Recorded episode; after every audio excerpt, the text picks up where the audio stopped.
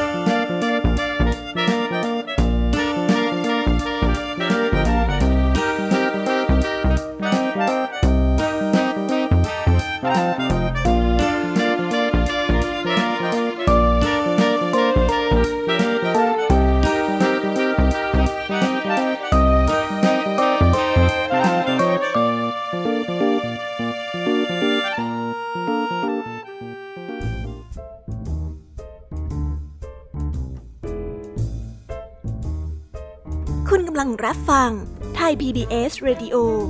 ต่อจากนี้ไปขอเชิญทุกทุกท่าน รับฟังรายการ นิทานแสนสนุกสุดหันษาที่รังสรรค์มาเพื่อน้องๆ ในรายการ Kiss Hour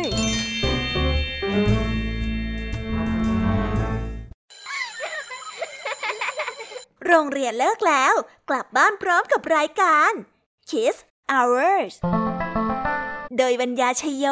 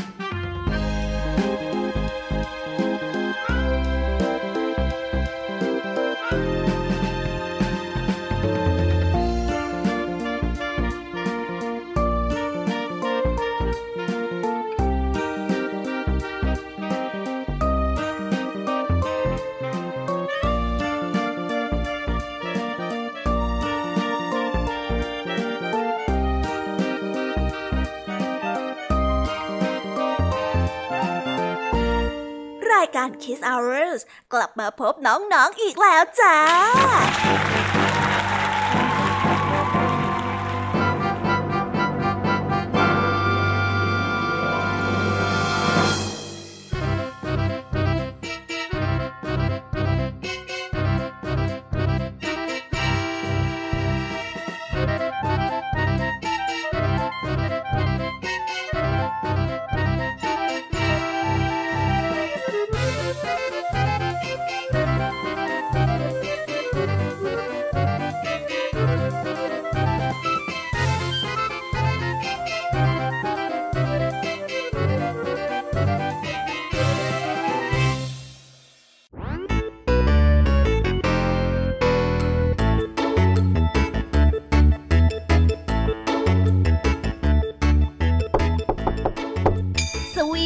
วัสดีน้องๆชาวรายการ Kiss Hour ทุกๆ คนนะคะ วันนี้พี่ยามีกับพ่องเพื่อน ก็ได้นำนิทานสนุกๆมาเล่าให้กับน้องๆได้ฟัง เพื่อเปิดจินตนาการแล้วก็ตะลุยไปกับโลกแห่งนิทานกันนั่นเองน้องๆ คงอยากรู้กันแล้วใช่ไหมล่ะคะ ว่านิทานที่พวกพี่ได้เตรียมมาฝากน้องๆ กันนั้น มีชื่อเรื่องว่าอะไรกันบ้าง เดี๋ยวพี่ยามีจะบอกกันเกริ่นไว้ก่อนนะคะ พอให้เรียงน้ำย่อยกันเอาไว้ก่อนนะ วันนี้นะคะคุณครูหายใจดีของเราก็ได้นำนิทานเรื่อง งูขาว และต่อกันได้เรื่อง เอโออวด ส่วนนิทานทั้งสองเรื่องนี้จะเป็นอย่างไร และจะสนุกสนานมากแค่ไหนน้องๆห้ามพลาดเลยนะคะ เพราะว่าวันนี้เนี่ยคุณครูไหวได้ตั้งใจที่จะจัดเตรียมนิทานมาฝากน้องๆกันค่ะ ในนิทานของพี่ยามีในวันนี้ บอกเลยค่ะว่าไม่ยอมน้อยหน้าคุณครูไหวแน่นอนได้จัดเตรียมนิทานทั้งสามเรื่องสามรสมาฝากพวกเรากันอีกเช่นเคยค่ะ และในนิทานเรื่องแรกที่พี่ยามีได้จัดเตรียมมาฝากน้องๆกันนั้น มีชื่อเรื่องว่าอลาดิน ต่อกันด้วยเรื่องแจ็คจอมพลัง และปิดท้ายด้วยเรื่อง เจ้าหมูแสนฉลาด ส่วนเรื่องราวของนิทานทั้งสามเรื่องนี้จะเป็นอย่างไรและจะสนุกสนานมากแค่ไหน น้องๆต้องรอติดตามรับฟังกันให้ได้เลยนะคะ ในช่วงของพี่แยมมี่เล่าให้ฟังค่ะนิทานสุภาษิตในวันนี้ค่ะ ลุงทองดีกับเจ้าจ้อย ก็ได้เตรียมสำนวนมาฝากพวกเรากันอีกเช่นเคย ซึ่งในวันนี้นะคะ มากันในสำนวนที่ว่า อดเปรี้ยวไว้กินหวาน ส่วนเรื่องราวและความหมายของคำคำนี้จะเป็นอย่างไร เจ้าจ้อยมาป่วนอะไรลุงทองดีอีกนั้น น้องๆต้องรอติดตามรับฟังกันในช่วงของนิทานสุภาษิตจากลุงทองดี แล้วก็เจ้าจ้อยตัวป่วนของพวกเรากันนะคะ นิทานของพี่เด็กดีในวันนี้ก็ได้จัดเตรียมนิทานมาฝากน้องๆกันอีกเช่นเคยในช่วงท้ายรายการค่ะ ซึ่งในวันนี้นะคะ พี่เด็กดีได้นำนิทานเรื่อง งูจอมขี้เกียจมาฝากกันส่วนเรื่องราวจะเป็นอย่างไร จะสนุกสนานมากแค่ไหน น้องๆ ต้องรอติดตามรับฟังกันให้ได้เลยนะคะ ในช่วงท้ายรายการกับพี่เด็กดีของเราค่ะ โอ้โห เป็นยังไงกันบ้างล่ะคะ ได้ยินแค่ชื่อเรื่องนิทานก็น่าสนุกแล้วใช่ไหมล่ะคะ พี่ยาเมียก็ตื่นเต้นที่อยากจะรอฟังนิทานที่พวกเรารออยู่ไม่ไหวแล้วล่ะค่ะ งั้นเอาเป็นว่าเราไปฟังนิทานทั้งหมดเลยดีกว่าไหมคะ เพราะว่าตอนนี้เนี่ยคุณครูหายใจดีได้มารอน้องๆอยู่ที่หน้าห้องเรียนแล้วล่ะค่ะ งั้นเราไปหาคุณครูไหวกันเถอะนะคะ ไปกันเลย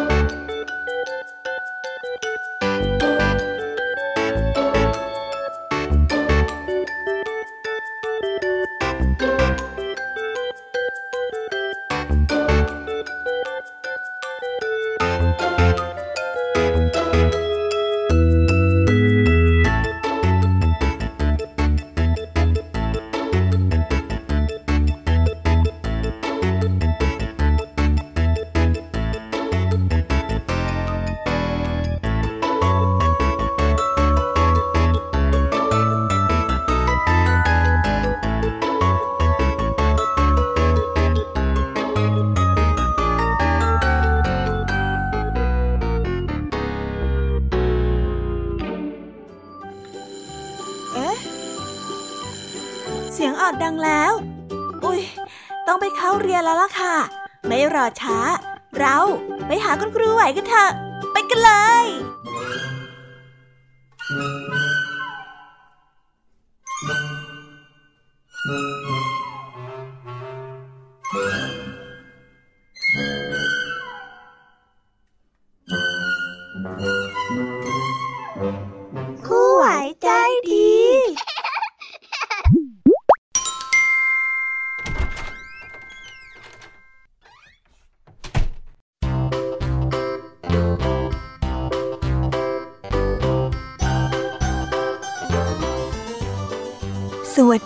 เด็กๆ ยินดีต้อนรับเข้าสู่ช่วงคุณครูไว้ใจดีนะ วันนี้ครูไว้มีนิทานมาเล่าให้ฟังสองเรื่องค่ะ ซึ่งในนิทานเรื่องแรกของคุณครูไว้นี้ มีชื่อเรื่องว่า งูขาว ส่วนเรื่องราวจะสนุกสนานแค่ไหน เราไปติดตามรับฟังพร้อม ๆ กันได้เลยค่ะ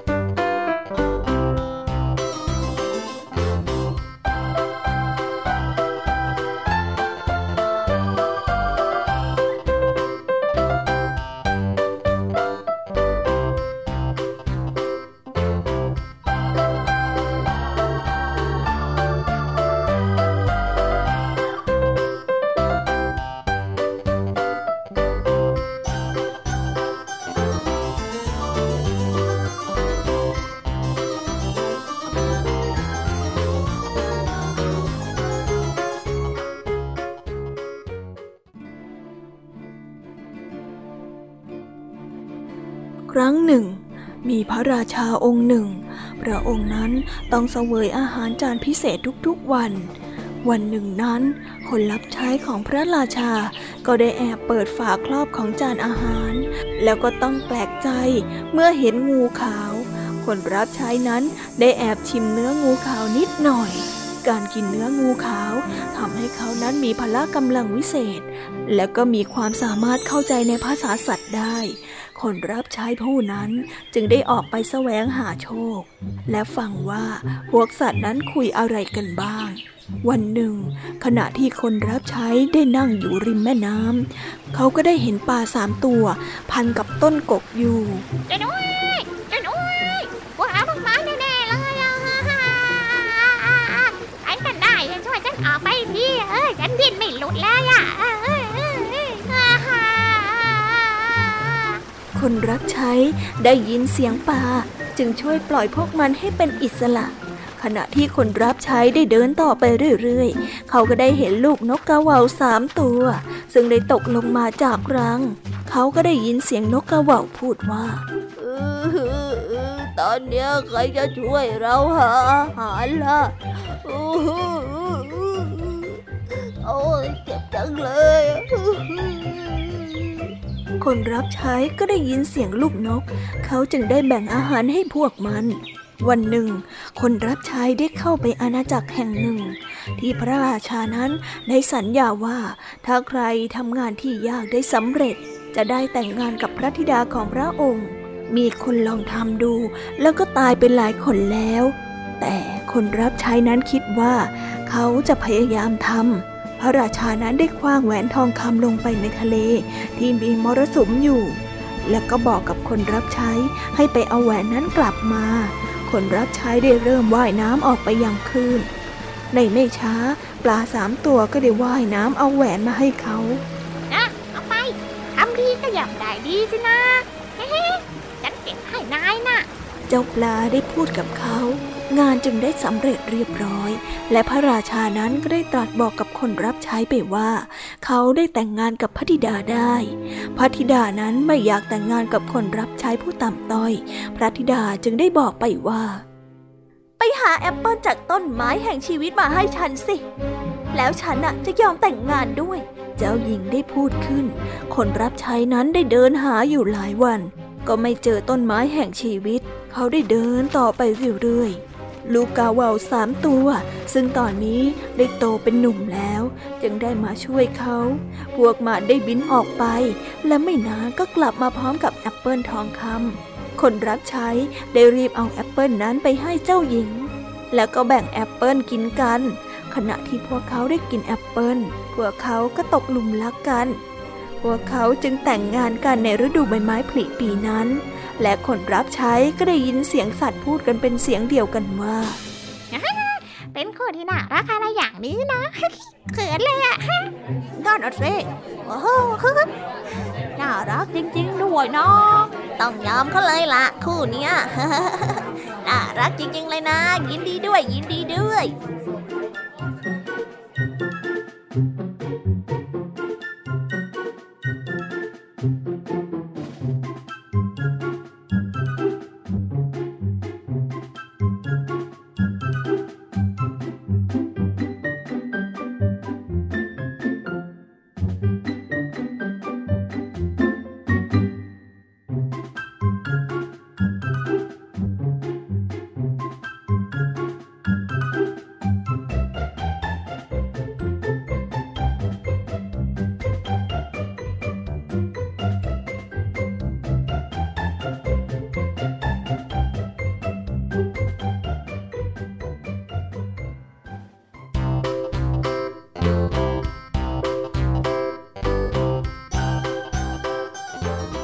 และก็จบกันไปเป็นที่เรียบร้อยแล้วนะสำหรับนิทานเรื่องแรกของคุณครูไหว เป็นยังไงกันบ้างล่ะคะเด็กๆ สนุกกันหรือเปล่าเอ่ย ถ้าเด็กๆสนุกกันแบบนี้เนี่ย งั้นเราไปต่อกันในนิทานเรื่องที่สองของคุณครูไหวกันต่อเลยนะ ในนิทานเรื่องที่สองของคุณครูไหวนี้ มีชื่อเรื่องว่าเอโออวด ส่วนเรื่องราวจะเป็นอย่างไร คนที่ชื่อเอเนี่ยจะโอ้อวดมากแค่ไหนนั้น เราไปติดตามรับฟังกันในนิทานเรื่องนี้พร้อม ๆ กันเลยค่ะ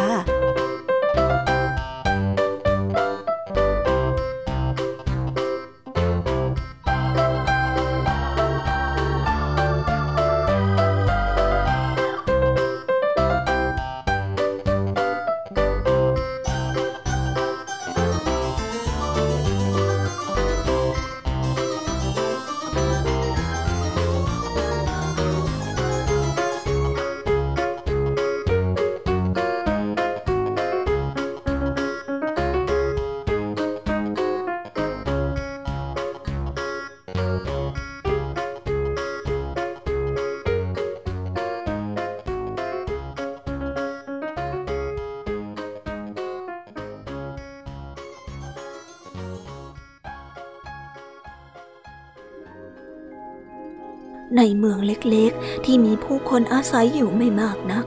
ตั้งแต่ทางเข้าเมือง ด้านหน้าไปจนถึงด้านหลังเมือง ทุกคนก็ต่างรู้จักกันเป็นอย่างดี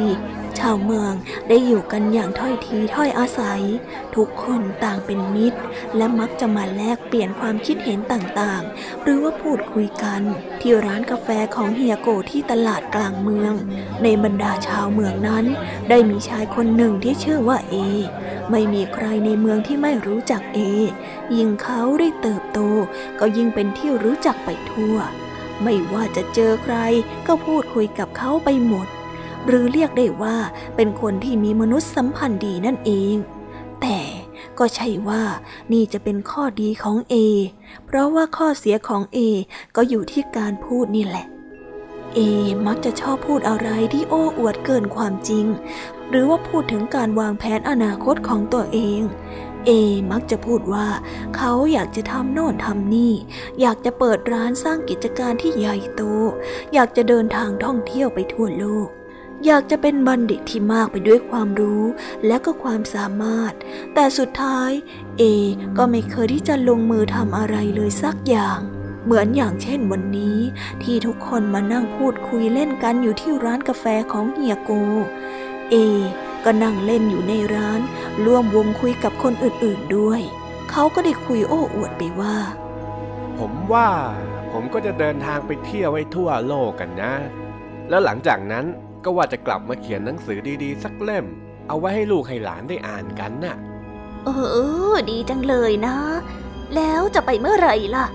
เออ นั่นสิ นั่นสิ จะไปเมื่อไหร่อะ ก็คงจะเป็นเดือนหน้านั่นแหละมั้ง นี่ก็กำลังวางแผนอยู่ ผมว่า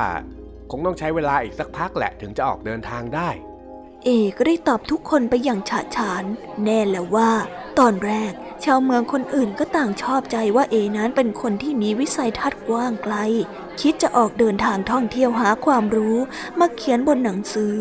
เพราะพื้นฐานเอนั้นเป็นคนที่เก่งและก็มีวิชาความรู้มากมายอยู่แล้ว แต่เอนั้นพูดอย่างเดียว แต่ก็ไม่เคยทำเลยสักที สุดท้ายคนก็เริ่มเบื่อหน่าย เพราะรู้ว่าเอนั้นทำไม่จริง ดังนั้นจากคนที่เคยนับถือ และก็เห็นว่าพอหนุ่มคนนี้มีอุดมการณ์และมีความสามารถ ก็ได้กลายเป็นคนที่ดีแต่พูด แต่ไม่เคยทำจริงเลยนิทานเรื่องนี้ก็ได้สอนให้เรารู้ว่าคำพูดนั้นสำคัญ แต่หากพูดและปราศจากการกระทำมันก็ไม่มีความหมายอะไร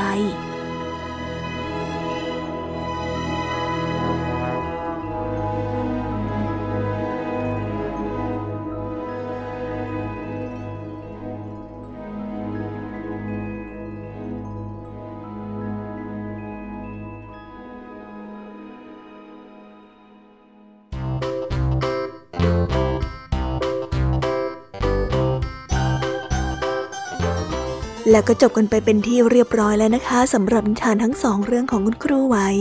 เป็นยังไงกันบ้างล่ะคะเด็กๆ วันนี้เนี่ยสนุกจุใจกันหรือเปล่าเอ่ย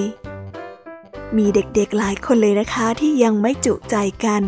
งั้นเราไปต่อกันในนิทานช่วงต่อไปกันเลยดีกว่าไหมคะเอาละค่ะ งั้นเราไปต่อกันในนิทานช่วงต่อไปกับช่วงพี่ยามีเล่าให้ฟังกันเลยนะคะ แต่สำหรับตอนนี้เนี่ย เวลาของคุณครูไหวก็ได้หมดลงไปแล้ว งั้นครูไหวต้องขอตัวลากันไปก่อนแล้วนะคะ สวัสดีค่ะ บ๊ายบาย แล้วพบกันใหม่นะคะเด็กๆ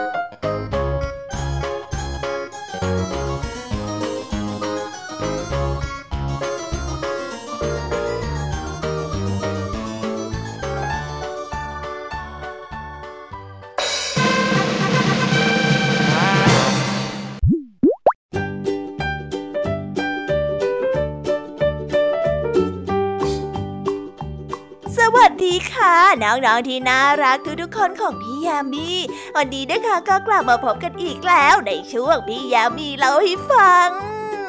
แน่นอนว่ามาพบกับพี่ยามีแบบนี้ก็ต้องมาพบกับนิทานที่แสนสนุกถึงสามเรื่องสามรสด้วยกันอีกเช่นเคยค่ะ และในนิทานเรื่องแรกที่พี่ยามีได้จัดเตรียมมาฝากน้องๆกันนั้น มีชื่อเรื่องว่าอลาดิน ส่วนเรื่องราวจะเป็นอย่างไร จะสนุกสนานบ้างแค่ไหน เราไปรับฟังพร้อมๆกันเลย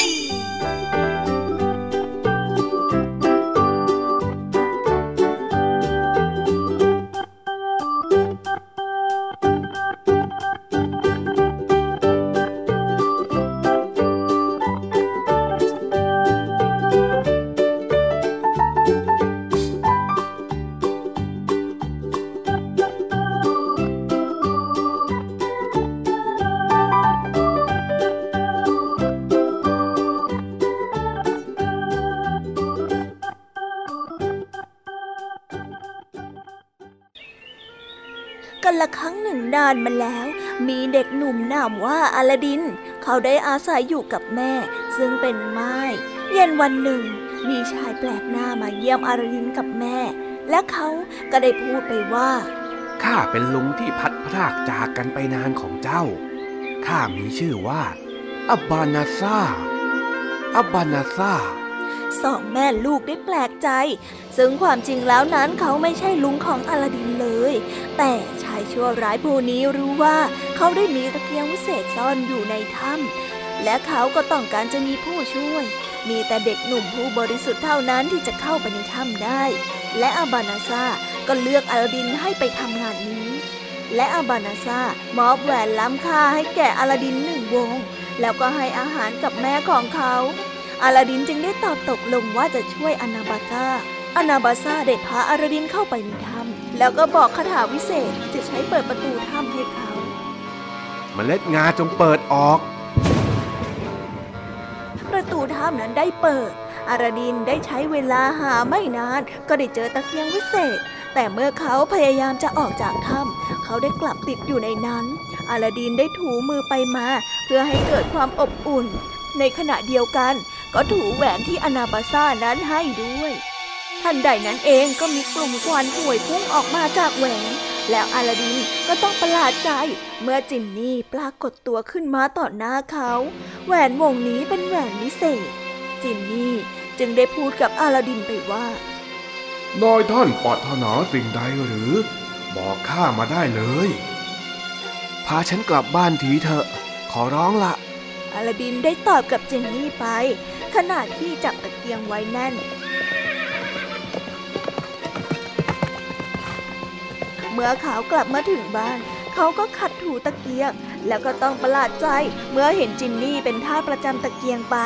ผู้ที่มีพลังวิเศษมากกว่าเดิมได้ปรากฏกายขึ้น ด้วยความช่วยเหลือจากจินนี่ อาลาดินก็ได้เป็นคนที่ร่ำรวยและก็มีอำนาจมาก จนสามารถแต่งงานกับเจ้าหญิงได้ วันหนึ่ง อนาบาซาได้มาเยี่ยมเจ้าหญิง เขาได้เสนอแลกตะเกียงใหม่เงาวับกับตะเกียงอันเก่า เจ้าหญิงไม่รู้เรื่อง จินนี่ที่อาศัยอยู่ในตะเกียงนั้นจึงตอบตกลง อนาบาซาได้หนีไป แล้วก็พาภรรยาของอาราดินไปด้วยอาราดินไม่รู้ว่าจะทำอย่างไร จนเขานึกได้ว่าเขายังมีแหวนวิเศษอยู่ไปช่วยภรรยาฉัน และเอาตะเกียงกลับมาให้ได้นะ อาราดินได้ออกคำสั่งกับจินนี่ทาสประจำตัวของเขา จินนี่และอาลาดินนั้นได้ช่วยเจ้าหญิงแล้วก็นำตะเกียงกลับมา อาลาดินดีใจมากที่ได้ปลดปล่อยจินนี่ให้เป็นอิสระ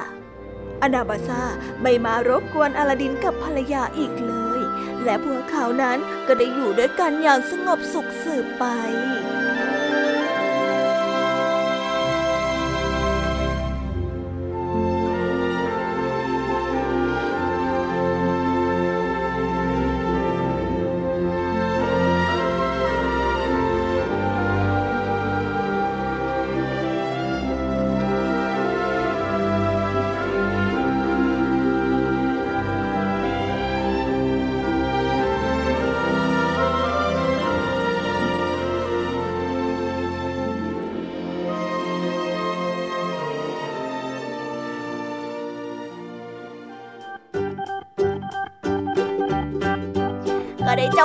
ที่เรียบร้อยแล้วนะคะสำหรับนิทานเรื่องแรก งั้นเราไปต่อกันในนิทานเรื่องที่สองของพี่แยมมี่กันเลยดีกว่าไหมคะ ในนิทานเรื่องที่สองนี้ พี่แยมมี่เตรียมนิทานเรื่อง แจ็คจอมพลังมาฝากกัน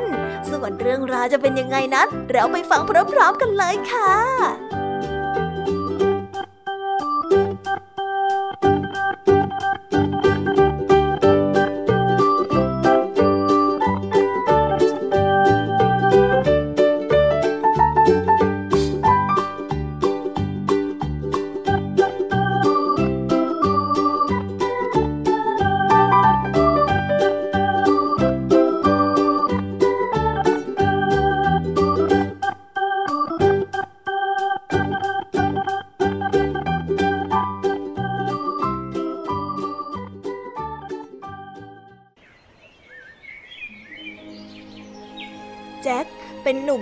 ลัง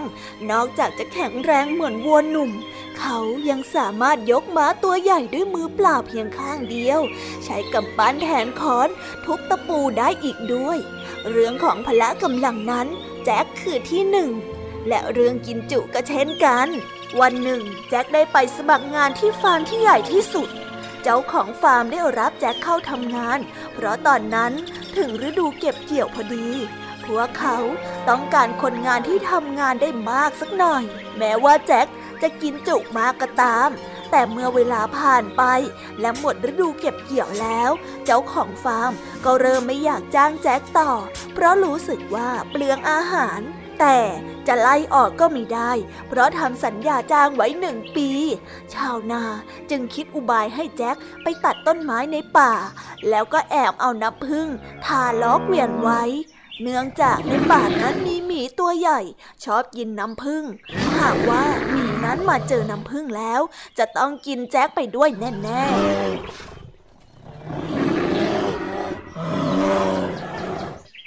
แต่เจ้าของฟาร์มก็ต้องผิดหวัง เมื่อแจ็คกลับมาพร้อมกับไม้ทำฟืนกองใหญ่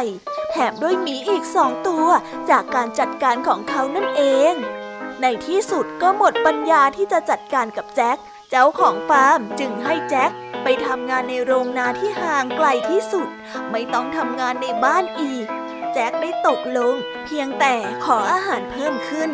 เขาไม่เรียกร้องค่าจ้างเป็นเงินทอง เพียงแต่ขอตบหน้าเจ้าของฟาร์มทีหนึ่งก่อนจะไปในวันหมดสัญญาเท่านั้น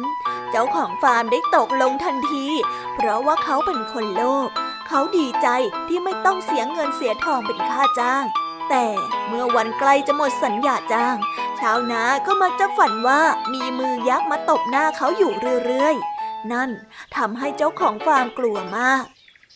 เมื่อวันหมดสัญญามาถึง เจ้าของฟาร์มก็ยังคงให้แจ็คขับเกวียนไปทำนาแต่เช้า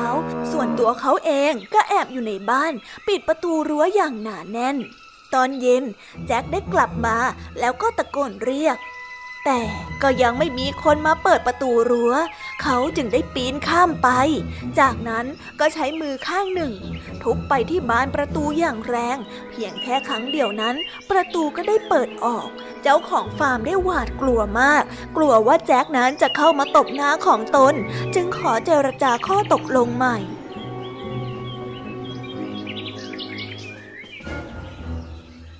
สุดท้ายวันนั้น แจ็คก็ไม่ได้ไปตบหน้าเจ้าของฟาร์ม แต่ได้ถั่วไป มากเท่าที่เขาจะแบกไหว รวมถึงหมูป่าวัวตัวโตที่ชาวนานนั้นได้แอบปล่อยมาทำร้ายเขาแต่ก็ได้ทำอันตรายกับแจ็คไม่ได้ แจ็คได้อาหารมากมายเพื่อไปกินได้อีกหลายวัน ส่วนเจ้าของฟาร์มก็ต้องเสียวัว เสียหมูป่าและก็ถั่วไปโดยไม่น้อย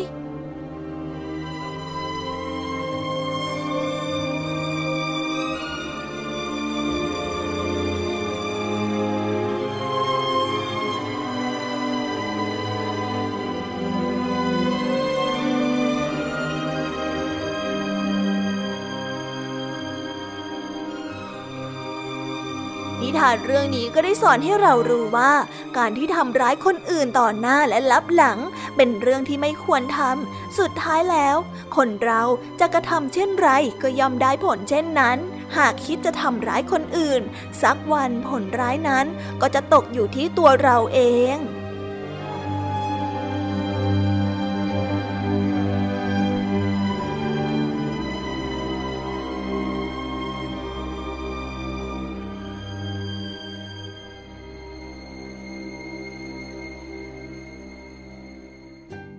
ยังไงกันบ้างคะน้องๆ ก็ได้จบกันไปแล้วนะคะสำหรับนิทานในเรื่องที่สองของพี่ยามี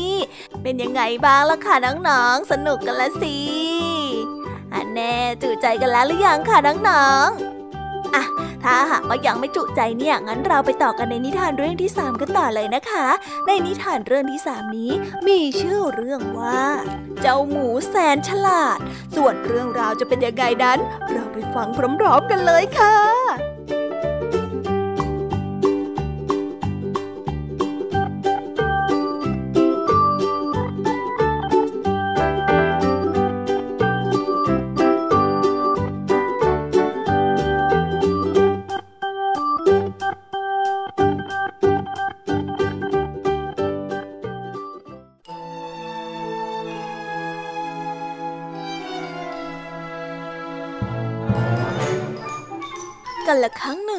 ยังมีเจ้าหญิงองค์หนึ่ง พระองค์นั้นได้มีหมูแก่ๆตัวหนึ่งที่เฉลียวฉลาดมาก เจ้าหมูตัวนี้มักจะช่วยเหลือพระองค์แก้ปัญหาต่างๆ เมื่อเจ้าหญิงนั้นได้อภิเษกสมรส พระองค์ก็อยากให้เจ้าหมูไปอยู่ด้วย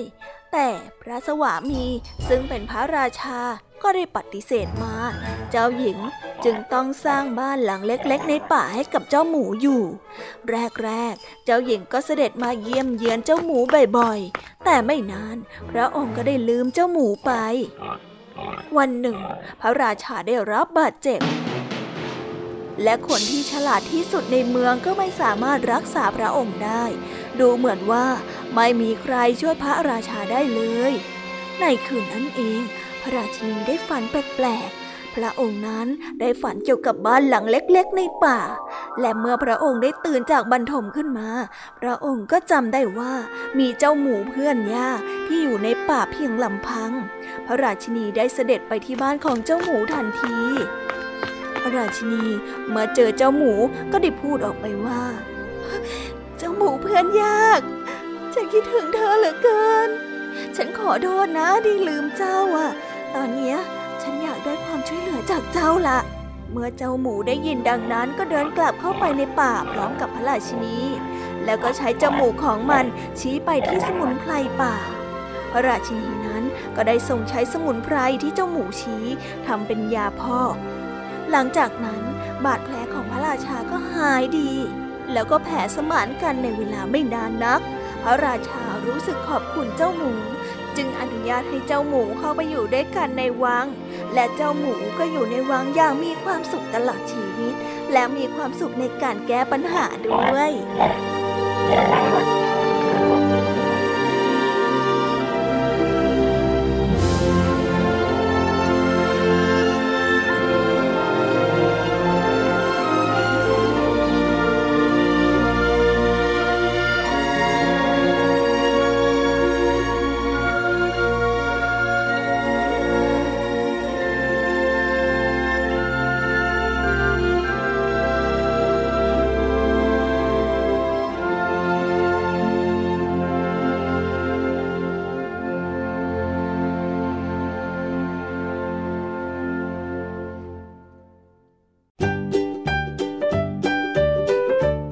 แล้วก็จบกันไปแล้วนะคะสำหรับนิทานทั้งสามเรื่องของพี่ยามีเป็นยังไงกันบ้างคะ ฟังกันซะจุใจกันเลยละสิ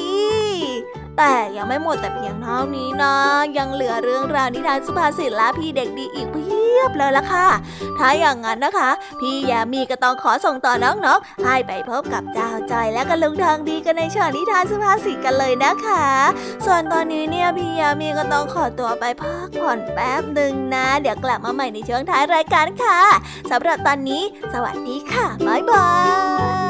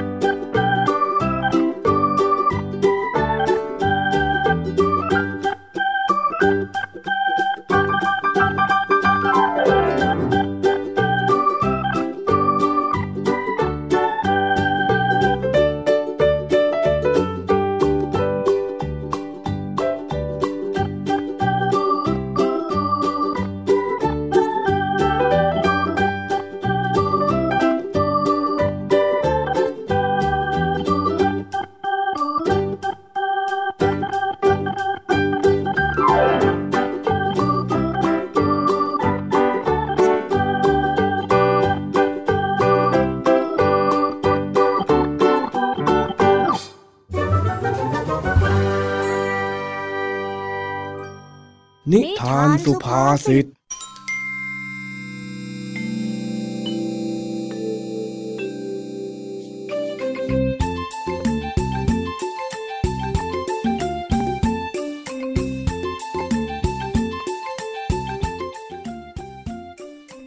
วันนี้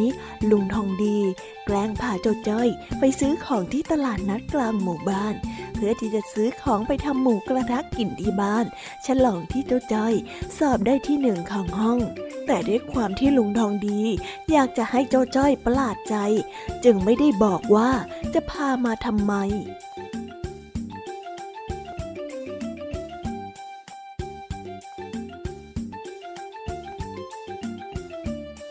โอ้ลุงทองดีจ้อยกำลังดูการ์ตูนอยู่สนุกสนุกแท้ๆ รอจ้อยหน่อยก็ไม่ได้ ไม่ได้ไม่ได้ วันนี้เป็นวันสำคัญ ต้องเร่งรีบกันหน่อย ถ้ามาช้าแล้วของหมดข้าจะไปหาซื้อที่ไหนไม่ได้อีกเลยนะ วันสำคัญเหรอ วันสำคัญอะไรเหรอจ๊ะลุง หรือว่าลุงทองดีถูกหวย เฮ้แต่เอ๊ะเมื่อไม่กี่วันมานี่ลุงทองดีก็ยังบ่นว่าโดนหวยกินอยู่นี่นาะนี่นี่ เอ็งไม่ต้องพูดก็ได้เรื่องถูกหวยกินน่ะ พูดแล้วข้าเจ็บใจเฮ้ก็จ้อยอยากรู้นี่นะว่าวันนี้มันพิเศษยังไง ก็ลุงทองดีทำตัวน่าสงสัยอะ เอานะเอ็งเดินตามข้ามาเถอะ แล้วก็ช่วยข้าถือของอย่างเดียวก็พอ ไม่ต้องพูดมาก น่ะ ถามก็ไม่บอก แถมยังมาโขกสับเด็กน้อยตาดำๆอย่างจ้อยอีกโอ้ เอ็งนี่มันขี้บ่นจริง ๆ เลยนะเจ้าจ้อย จากนั้นลุงทองดีก็ซื้อของจนครบ ก็จึงได้นำพาจ้อยกลับบ้าน แต่ระหว่างทางที่กำลังกลับบ้านนั้น ก็ได้เดินผ่านร้านหมูกระทะร้านหนึ่ง แล้วจู่ๆเจ้าจ้อยก็งอแง อยากจะกินหมูกระทะขึ้นมาลุงทองดีลุงทองดี ร้านหมูกระทะเออหมูกระทะน่ากินจังเลยหนู ดูสิดูสิกลินหอมหอมจ้อยอยากกินเนอะเออ น่ากินน่ากิน แต่ว่าเรารีบกลับบ้านกันก่อนดีกว่า เดี๋ยวมันจะมืดเอาซะโอ้ลุงจ้อยพูดขนาดนี้แล้วยังไม่พาจ้อยไปกินอีก นี่จ้อยอุตส่าห์มาช่วยแบกของให้ลุงแล้วนะ ลุงลองดีใจจืดใจดำจริงๆเลยอะอืมนี่ไอ้เจ้าจ้อย เอ็งนี่พูดสักข้าดูแย่ไปเลยนะ ใจเย็นๆสิ อดเปรี้ยวไว้กินหวาน เดี๋ยวกลับถึงบ้านแล้วเอ็งก็เข้าใจเองนั่นแหละ ไม่เข้าใจอะไรทั้งนั้นน่ะจ้อยอยากกินหมูกระทะ หมูกระทะ หมูกระทะ หมูกระทะ ไม่อยากจะกินของหวาน ไม่รู้แหละจ้อยจะกินหมูกระทะ เอ๊ะ เอ็งนี่ ข้าบอกว่าให้กลับบ้านไง กลับก็ได้แล้วทั้งคู่ก็เดินกลับบ้าน ระหว่างทาง ลุงทองดีก็ได้ชวนจ้อยคุย เอ็งเข้าใจคำว่าอดเปรี้ยวไว้กินหวานไหมฮะเจ้าจ้อย เจ้าจ้อย เอ็งจะโกรธอะไรข้ากันนักกันหนาแล้วเนี่ยไม่รู้จ้ะจ้อยไม่รู้อะไรทั้งนั้นเนี่ยคำว่าอดเปรี้ยวไว้กินหวานเนี่ย มันหมายความว่า อดใจไว้ก่อน เพราะหวังว่าจะมีสิ่งที่ดีกว่าที่รอเราอยู่ข้างหน้า จ้ะ อ้าว เอ็งไม่อยากจะฟังนิทานหรือยังไงล่ะวันเนี้ยไม่รู้ไม่รู้ โอ้โอ้โอ้อ้าวอ้าวงั้นข้าเล่าให้เองฟังก็ได้ ครั้งหนึ่ง มีชายคนหนึ่งที่อยากจะกินอาหารที่อร่อยที่สุดในโลก เขาจึงต้องเดินทางไกลเพื่อไปยังเมืองที่เรื่องลือกันว่า มีพ่อครัวที่ทำอาหารได้อร่อยที่สุด เขาจึงได้เดินทางไปยังเมืองแห่งนั้น ระหว่างการเดินทาง เขารู้สึกหิวมากๆ แต่ถึงแม้จะมีร้านอาหารมากมาย ที่ตั้งเรียงรายอยู่ระหว่างทาง ก็ไม่ได้ทำให้เขา สนใจ หรือว่าจะยอมกินอะไรเลย เขายอมอดทนต่อความหิวไปจนถึงปลายทาง และในที่สุด เขาก็ได้ชิมอาหารที่อร่อยที่สุด เขาซาบซึ้งในความอร่อย ที่เป็นผลมาจากความอดใจ ที่จะไม่กินอะไรมาก่อนหน้านี้ จนน้ำตาแห่งความปลื้มปิติถึงกับไหลออกมาเลยละอ๋ออย่างนี้เองเหรอจ๊ะโธ่เจ้าจ้อย เองนี่จะงอนข้าไปถึงไหน ต้องทำยังไงเองถึงได้ยอมคุยกับข้าดีๆ เนี่ย หมูทะฮะหมูทะหมูทะฮะ อะไรนะ เองพูดอะไรข้าได้ยินไม่ค่อยชัด หมูทะจอยอยากกินหมูกระทะจอยอยากกิน อ๋อ งั้นเองลองดูตะกร้าที่เองถือสิ ว่ามันมีอะไรอยู่ในตะกร้าบ้าง ก็มี หมู ผัก น้ำจิ้มลูกชิ้นแล้วก็น้ำซุป เอ๊ะ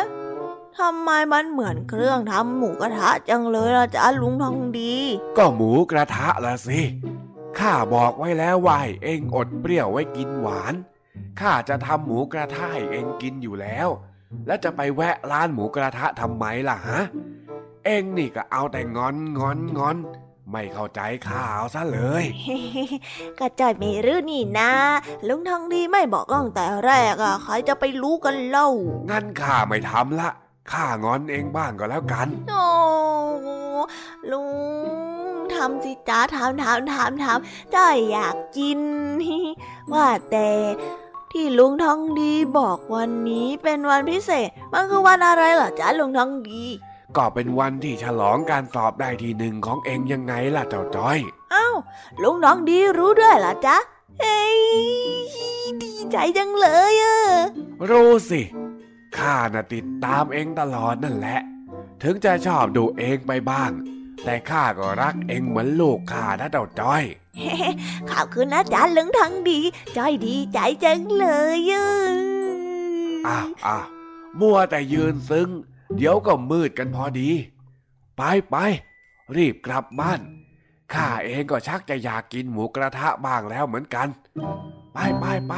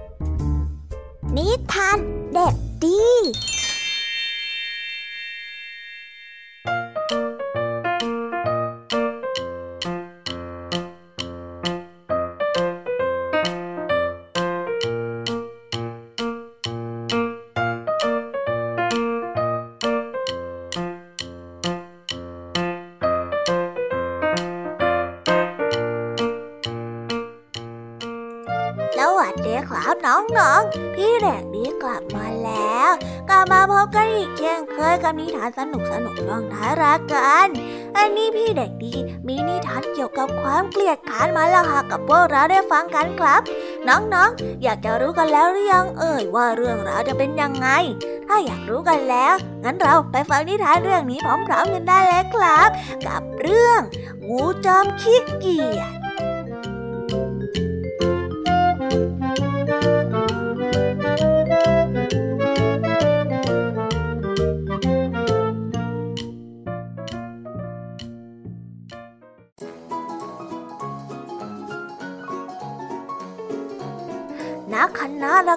สัตว์เร่แห่งหนึ่ง ที่มักจะเดินทางไปเปิดการแสดงในเมืองต่างๆ อยู่เสมอ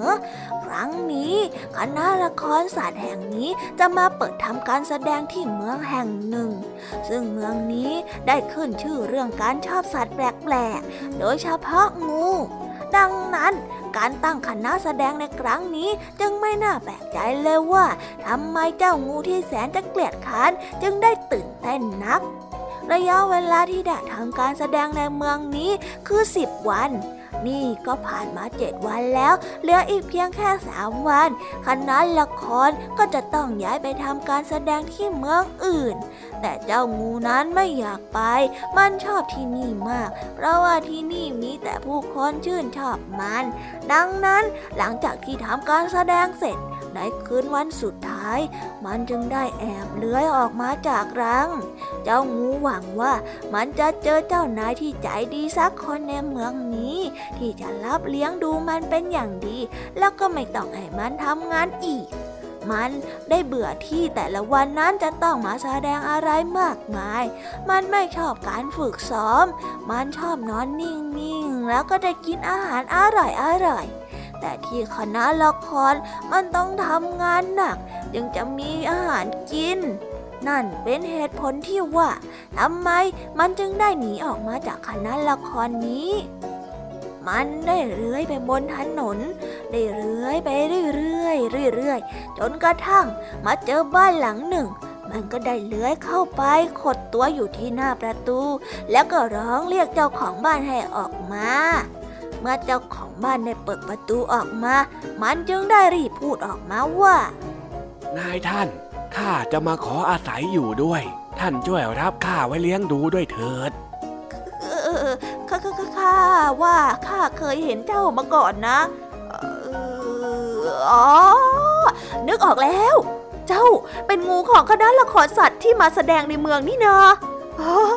จำได้แล้วจำได้แล้วอืมเจ้านี่เอง เจ้าของบ้านเมื่อเห็นงูตัวใหญ่ขดอยู่หน้าประตู ก็ไม่ได้รู้สึกกลัวหรือว่าตกใจอะไรเลยแม้แต่น้อย เพราะนี่เป็นเมืองที่ใครๆก็ต่างชื่นชอบในตัวของงู ดังนั้นจึงไม่ใช่เรื่องยากเลย ที่จะพบเจองูตามถนนหนทางหรือว่าตามบ้านคน ใช่แล้วนายท่านข้าก็คืองู ตัวที่อยู่ในคณะละครนั่นแหละเฮ้ยแล้วเจ้ามาที่นี่ได้ยังไง หลงกับคณะละครเหรอ ไม่ใช่ ข้าหนีออกมาเอง เมื่อได้ฟังแบบนั้น เจ้าของบ้านก็รู้สึกแปลกใจขึ้นมาเล็กน้อย แล้วก็ได้ถามไปว่าทำไมล่ะ เจ้านายของแก ลงโทษเหรอ หรือว่าทำร้ายแกอย่างนั้นหรือ ไม่ใช่หรอก เจ้านายคนก่อนก็ดีกับข้าไม่น้อยเลย เพียงแต่ถ้าอยู่ที่นั่นข้าก็ต้องทำงาน เป็นเพราะข้าไม่อยากทำงาน ข้าอยากนอนอยู่เฉยๆ แล้วก็กินอาหารอร่อยๆ นายท่านช่วยรับข้าไปเลี้ยงดูทีเถอะ หลังจากได้ยินแบบนั้น เจ้าของบ้านก็เข้าใจขึ้นมาในทันที ว่าเจ้างูตัวนี้เอาแต่ขี้เกียจไปวันๆ ไม่อยากจะทำการทำงาน แต่อยากจะกินดีอยู่ดี แถมยังทรยศเจ้านายคนเก่า โดยการหนีออกมา ทั้งๆทที่เขานั้นได้เลี้ยงดูมันมาตั้งแต่ยังเด็ก เป็นแบบนี้แล้ว เขายังจะอยากได้งูตัวนี้มาเลี้ยงไว้ทำแมกัน ดังนั้นเจ้าของบ้านจึงไม่ยอมรับเลี้ยงงูตัวนี้ไว้ แล้วก็ไล่มันออกไปจากบ้านในทันทีนิทานเรื่องนี้ก็ได้สอนให้เรารู้ว่า ผู้ที่เกลียดค้านไม่ยอมทำงาน ทั้งยังไม่รู้จักการกระตัญญูรู้คุณต่อผู้ที่มีพระคุณ ไม่ว่าจะไปที่ไหน ก็ไม่มีใครอยากจะคบไว้เป็นมิตรนะครับ แล้วก็ได้จบกันไปแล้วสำหรับนิทานของพี่เด็กดีที่พี่เด็กดีนั้นได้เตรียมมาให้น้องๆฟังกันในวันนี้ แล้ววันนี้เผอแป๊บแป๊บก็หมดเวลาของพี่เด็กดีกันไปแล้ว เอาไว้พบกันใหม่ในวันหน้านะครับสำหรับวันนี้พี่เด็กดีก็ต้องขอตัวลากันไปก่อนแล้ว สวัสดีครับบ๊ายบาย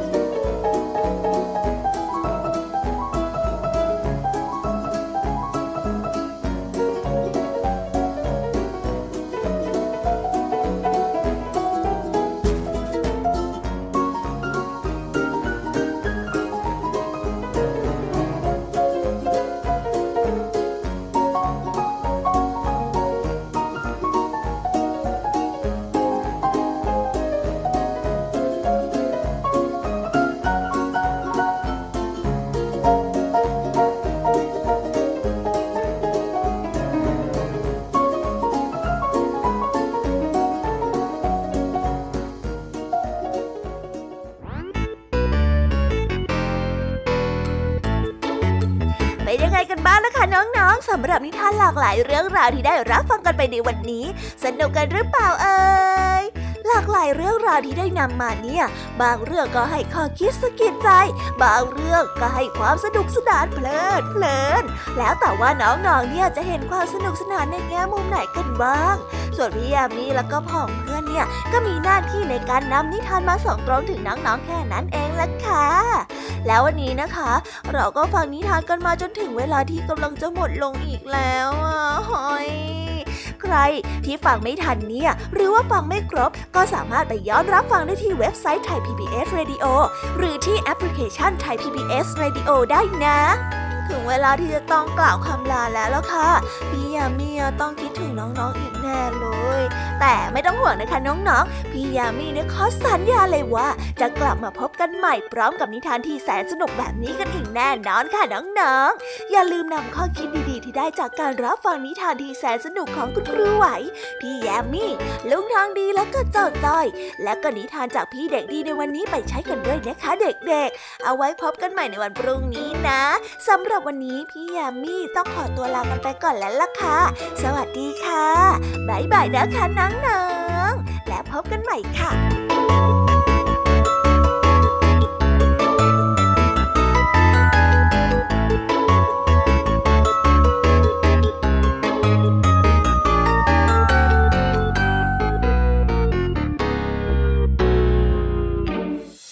ติดตามรับฟังรายการย้อนหลังได้ที่เว็บไซต์และแอปพลิเคชัน